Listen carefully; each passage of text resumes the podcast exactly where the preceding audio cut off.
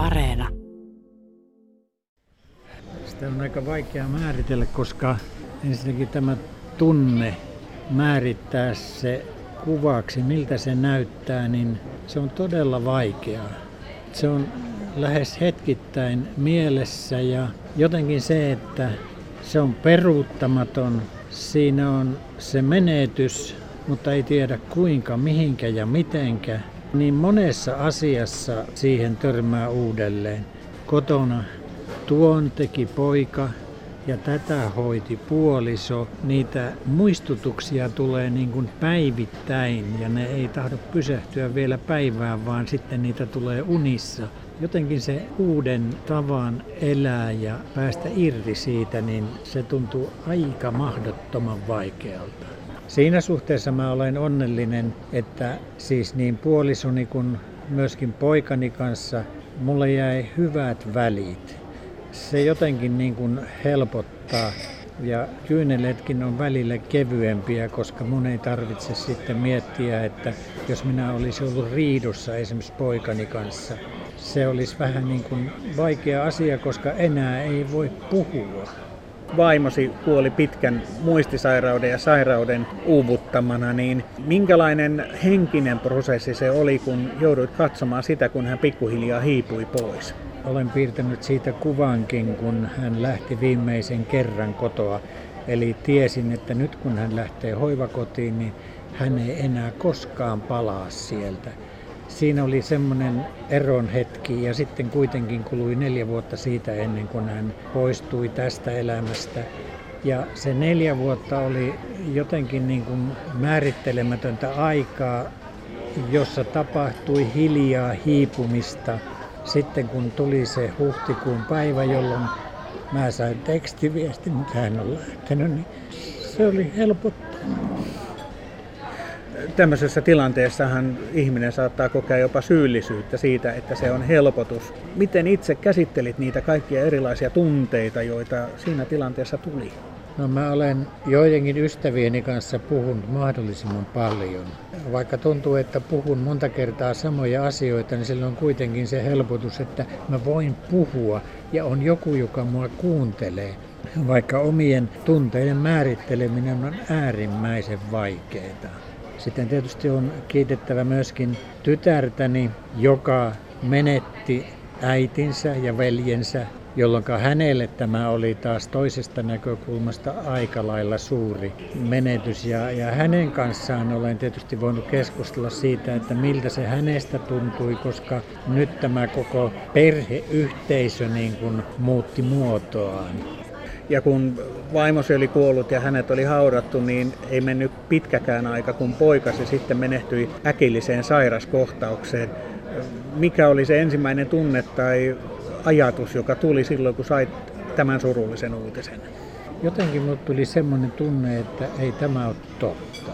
Hän oli urheilullinen, terve, täsmällinen ja hänellä oli puoliso, jonka kanssa hän eli onnellista elämää ja ottaa yhtäkkiä vastaan se, että nyt häntä ei ole, niin oli semmoinen tuntu, että ei se millään niin kuin mahdu ajatuksiin. Se on niin kuin väkisin sinne sullottava ja muutama päivä sitten juuri katsoin valokuvia, jotka otin puolisoni hautajaisissa. Otin kuvia, kun poikani puolisonsa kanssa on äitinsä arkun äärellä. Ja eikä mene kuin runsas kaksi kuukautta, ja nyt onkin kuvat, kun hän on itse tässä samassa tilanteessa, samanlaisessa arkussa. Tämän jotenkin ymmärtäminen on hirveän vaikeaa. Tämä tunteiden mylläkkä, että yksi valokuvaakin saattaa niin paljon merkitä, että se sanoo paljon. Varmaankin suru ja kipu on edelleen läsnä, mutta miten pärjäät näiden asioiden kanssa? On aika vaikea määritellä, kuinka mä pärjään, mutta ei mene päivää, etteikö nämä olisi mielessä ja ne on myöskin yöllä mielessä. Kyllä voittopuolisesti täytyy sanoa, että ne hyvät asiat on kyllä noussut vahvasti esille. Mutta sitten tulee se, että niin, oli ne onnellisia hetkiä silloin, vaikka ei sitä tiennyt, että ne ei ole mitään loputtomia. Niihin tulee jossakin vaiheessa loppu, jota ei voi arvata, koska se tulee tilanne on se, että tämä kuolemajärjestys oli väärä. Se olisi ollut minun vuoro eikä pojan vuoro, mutta nämä vuorot jotenkin yhtäkkiä menikin toisinpäin ja minä jäin tänne tyttäreni kanssa sitten kun näiden asioiden kanssa on nyt joutunut elämään ja sitten niiden jälkeen kuitenkin, niin kuin jokainen tietää, tulee vielä sitten tämä kuolemaan liittyvä byrokratia, kaikkien asioiden hoitaminen. Tuntuuko koskaan siltä, että tämä ei ikinä jätä rauhaa? Siltä ehdottomasti tuntuu. Juuri tämä byrokratia sitten tämän jälkeen, se on niin kuin raskas ja siihen ei paljon tunnetta sitoudu. Se on niin kuin kylmää lain pykälää, joka on hoidettava ja siinä ei paljon lohtua ole. Näin sanoi Mauri Päivinen, joka siis lyhyen ajan sisällä on menettänyt kaksi läheistään. Ja jos ajattelee kuoleman jälkeistä byrokratiaa, niin lause, jossa yhdistyvät lohtu, armo ja verottaja, ei oikein tunnu luontevalta. Miksi verottaja sitten on tässä lauseessa mukana? No siksi, että verot ja verottaja ovat keskeinen osa kuoleman jälkeistä byrokratiaa mutta jokainen voi itse vaikuttaa siihen, minkälaisen perinnön jättää jälkipolville ja miten se jakautuu. Ja kuinka voi helpottaa sitä, millaiseksi kuoleman jälkeisen byrokratian hoitaminen oman kuoleman jälkeen muodostuu. Asianajaja Paula Kurkisuonio kertoo siitä, miten jokainen voi helpottaa tätä byrokratiaa esimerkiksi laatimalla tärkeitä asiapapereita. Varmaan se tärkein paperi on testamentti, jolla sitten määrää sen, että miten haluaa, että perintö hänen jälkeensä menee. Ja siinä voi sitten ottaa monenlaisia asioita huomioon. Ja on vaikea kuvitella tilannetta, missä testamentti ei olisi tarpeellinen tai hyödyllinen. Mitkä on ne pahimmat sudenkuopat, joita testamentin teossa pitäisi välttää? Jos lähtee tekemään netistä löytyvällä mallilla, niin siinä nyt varmaan saa sitten niin kuin jonkunlaisen perustestamentin aikaa, mutta se mitä sillä testamentilla tavoitellaan, että jos se tilanne on yhtään monimutkaisempi, niin mä vähän epäilen, että se sillä mallilla onnistuu. Esimerkiksi jos on vaikka uusiopariskunta, lapset ei ole yhteisiä tai on yhteisiä sekä kummankin omia, niin kyllä siinä on aika vaikea ajatella, että jollain nettilomakkeella saisi sellaisen testamentin, joka sitten toimii. Tässä vaiheessa sitten kannattaa jo kääntyä ammatti-ihmisen puoleen ja kertoa avoimesti kaikki asiat, mitä tähän liittyy. Joo, näin on, että testamentin tekemisessä mä lähden aina siitä, että mitä sillä testamentilla tavoitellaan. Että pariskunta tavoitteleeko lesken suojaa, tavoitteleeko hyötyä verotuksessa, että menisi mahdollisimman vähän perintöveroa, tavoitellaanko jotain sellaista, että joku perillinen saa jonkun tietyn omaisuuserän, kesämökin tai jonkun minkä nyt tahansa, vai tavoitellaanko sitä, että kaikki menee mahdollisimman tasaisesti. Että siinä on hyvin monenlaiset tavoitteet, mitä sitten sovitellaan yhteen ja mietitään, että minkälainen testamentti tehdään. Tämähän on aina yksilöllistä, ei, siihen ei käy mitkään mallit. Mitä sitten muuta ihminen voi tehdä etukäteen, vaikka olisi hyväkuntoinen ja täysissä voimissaan, niin koskaan hän ei tiedä, joutuuko vaikka onnettomuuteen. Mihin muihin asioihin kannattaisi jokaisen ihmisen oikeastaan varautua? Mä otan aina esiin, jos tullaan testamenttia tekemään, niin mä kysyn, että onko edunvalvontavaltakirja tehtynä ja aika monella ei ole, ja sitten se tehdään siinä samalla, kun siinä on samat muotosäännökset kuin testamentilla.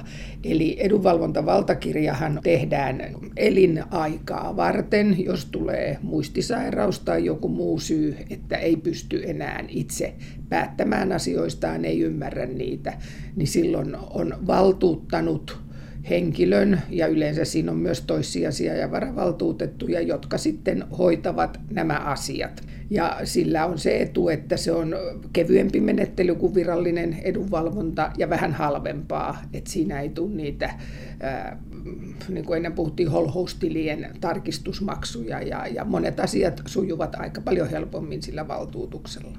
Monelle tulee sitten yllätyksenä se, että kun läheinen kuolee, niin se byrokratia viidakko onkin melkoinen. Kun ihminen kuolee, niin mitä hänelle noin virallisesti ajatellen tapahtuu?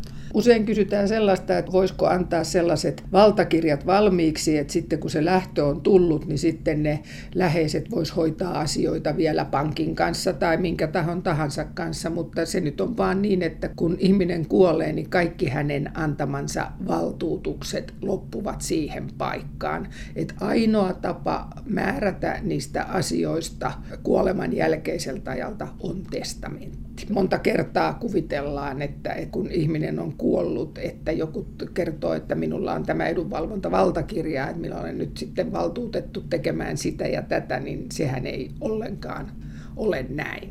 Mitä sitten asioiden hoito kuoleman jälkeen? Mistä tavallisen ihmisen kannattaa lähteä liikkeelle, kun yhtäkkiä huomataan, että laskut juoksee, mutta pankkiin ei pääse käsiksi eikä muutenkaan pysty hoitaa asioita. Ensimmäinen asia ja tänä päivänä kannattaa niin kuin heti mennä tilaamaan sukuselvitys.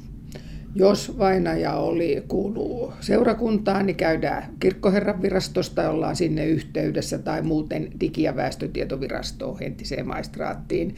Ja kannattaa pyytää heti sellainen virkatodistus tai sukuselvitys, mistä, mistä näkyy, että kuka on kuollut. Ja mielellään, jos pystyy saamaan sellaisen, että siinä näkyy esimerkiksi on kysymys vainajan lapsesta, joka saadaan siihen samalle todistukselle, niin sillä pääsee jo asioimaan pankin kanssa koska sitten se täydellinen sukuselvitys tällä hetkellä on aika hankala ja sen saaminen kestää useissa tapauksissa reilusti yli kolme kuukautta eli tämän perunkirjoitusajan. Että minulla nyt tässä syksyn aikana tulleet kaikki perunkirjoitustoimeksiannot, niin olen aloittanut sillä, että olen pyytänyt verohallinnolta lisää aikaa perunkirjoituksen pitämiseen juuri näiden sukuselvitysten hankkimisen vuoksi.